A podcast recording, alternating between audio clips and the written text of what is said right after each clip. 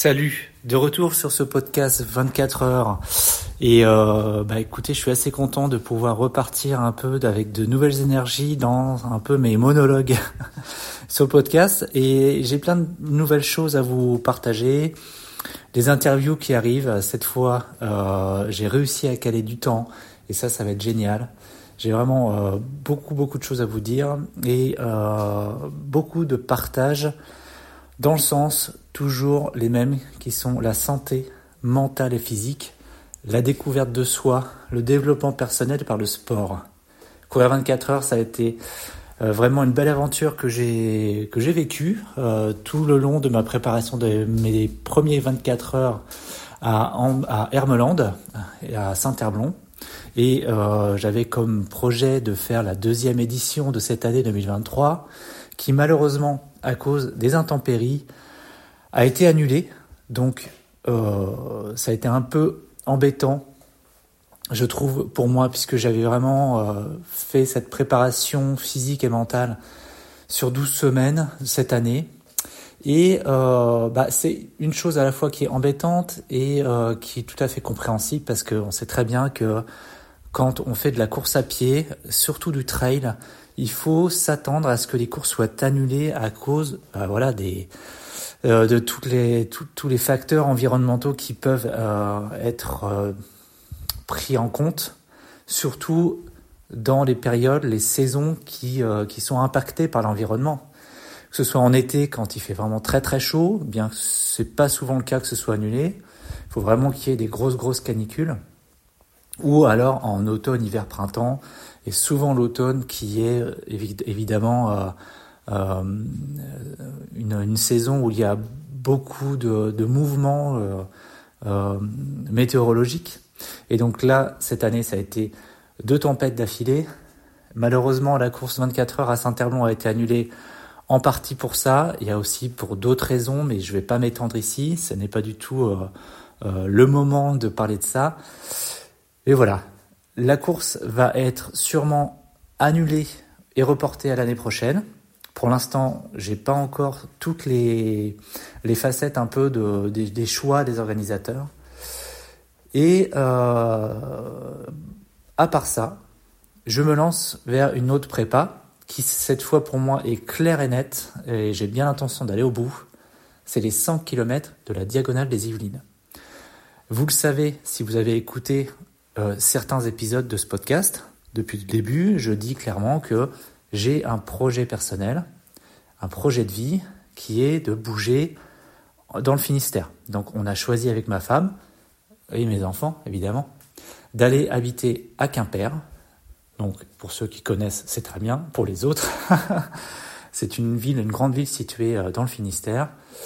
Euh, je suis en train de faire les démarches professionnelles de mon côté pour pouvoir euh, être en télétravail à Quimper majoritairement et être en travail distant à Nantes dans mon entreprise et revenir de temps en temps sur Paris, euh, puisque vous savez peut-être que je suis euh, géomaticien, expert en géomatique, que j'ai des expertises dans certains sujets et euh, j'ai cette chance de pouvoir choisir un site qui puisse m'accueillir. Donc ce sera celui de Nantes. Donc il faudra que je fasse ce trajet une fois par semaine entre Quimper et Nantes. Alors certes, ça fait beaucoup de trajets, mais c'est, euh, on va dire, un, une vie assurément plus tranquille hein, euh, dans ce mouvement géographique qui va être assez conséquent pour nous. Ma femme, elle, euh, va quitter l'éducation nationale pour créer à 100% son métier. Elle l'a commencé déjà et elle, a vraiment envie de continuer dans cette lancée, d'accompagner les gens, par plusieurs moyens de thérapie qui sont le bien-être par l'art et euh, par le développement de soi. Et euh, c'est quelque chose qui lui tient vraiment à cœur. Mon fils, lui, va se lancer euh, dans un lycée professionnel, sûrement. Pour l'instant, il ne sait pas trop encore vers quoi. Ma fille, elle, va rentrer au collège. Donc, vous voyez, c'est vraiment un moment charnière pour nous. C'est, je pense, le bon moment pour partir. En tout cas, notre maison est en vente et, clairement il va falloir la vendre et tout va bien se passer.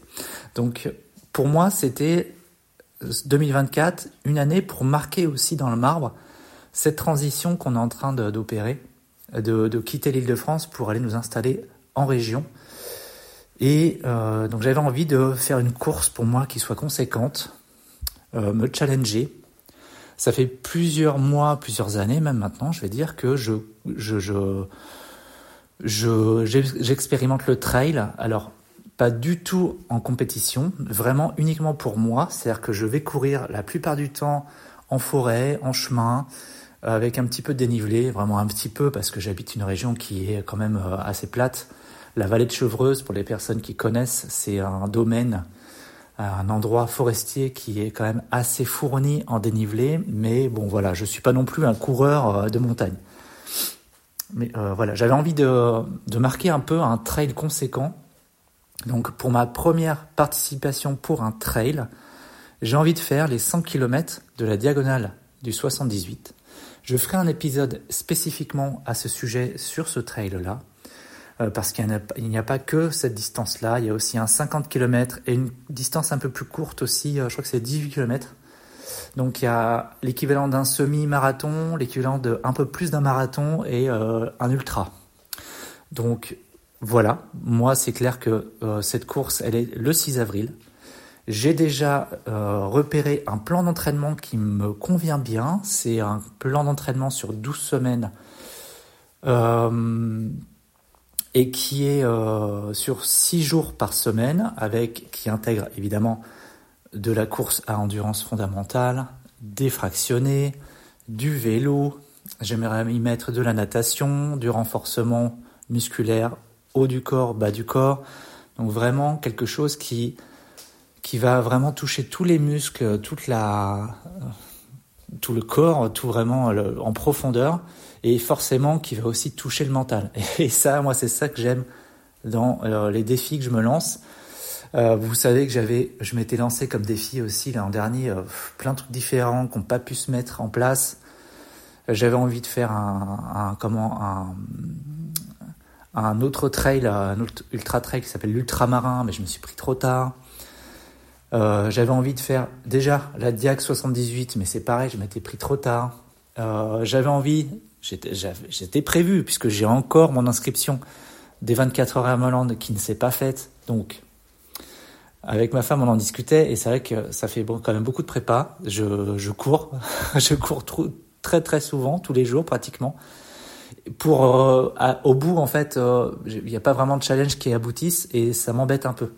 Donc euh, voilà, c'est parti. J'ai vraiment envie de faire cette Diag 78 et je suis motivé. Donc c'est cool. C'est pour ça que j'avais envie de relancer un peu le podcast pour que vous me suiviez dans ma préparation de mon premier trail ultra à domicile. Et c'est ça qui est cool, c'est parce que ça, le départ est dans le, nord des 78, donc euh, Bois-Robert, et ça arrive au sud des 70, du 78, donc c'est après euh, c'est aux alentours de Rambouillet. Euh, je vous donnerai exactement le tracé dans un prochain épisode. Hein. Comme je disais, j'en parlerai dans un autre épisode. Mais pour l'instant, j'avais envie un peu de relancer le podcast et euh, bah, de voir, voilà, si vous êtes toujours là à m'écouter. Même évidemment, ça fait, euh, je crois que ça fait plus de deux mois que j'ai rien posté. J'avais dans l'idée, j'avais annoncé que j'allais arrêter le podcast, mais pour moi, il n'est pas terminé.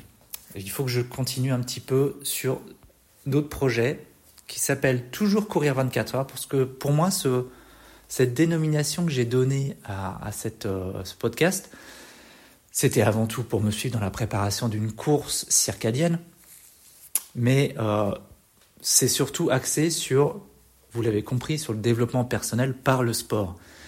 Les personnes qui me suivent sur mon compte Instagram, euh, je rappelle, c'est Barefoot Cyril. Le lien est dans la description du podcast d'ailleurs. Euh, vous savez bien que en story et en post, je partage le développement personnel par le sport, avec quand même beaucoup d'approches naturelles et, et douces. Donc, c'est en tout cas moi ma vision de la vie.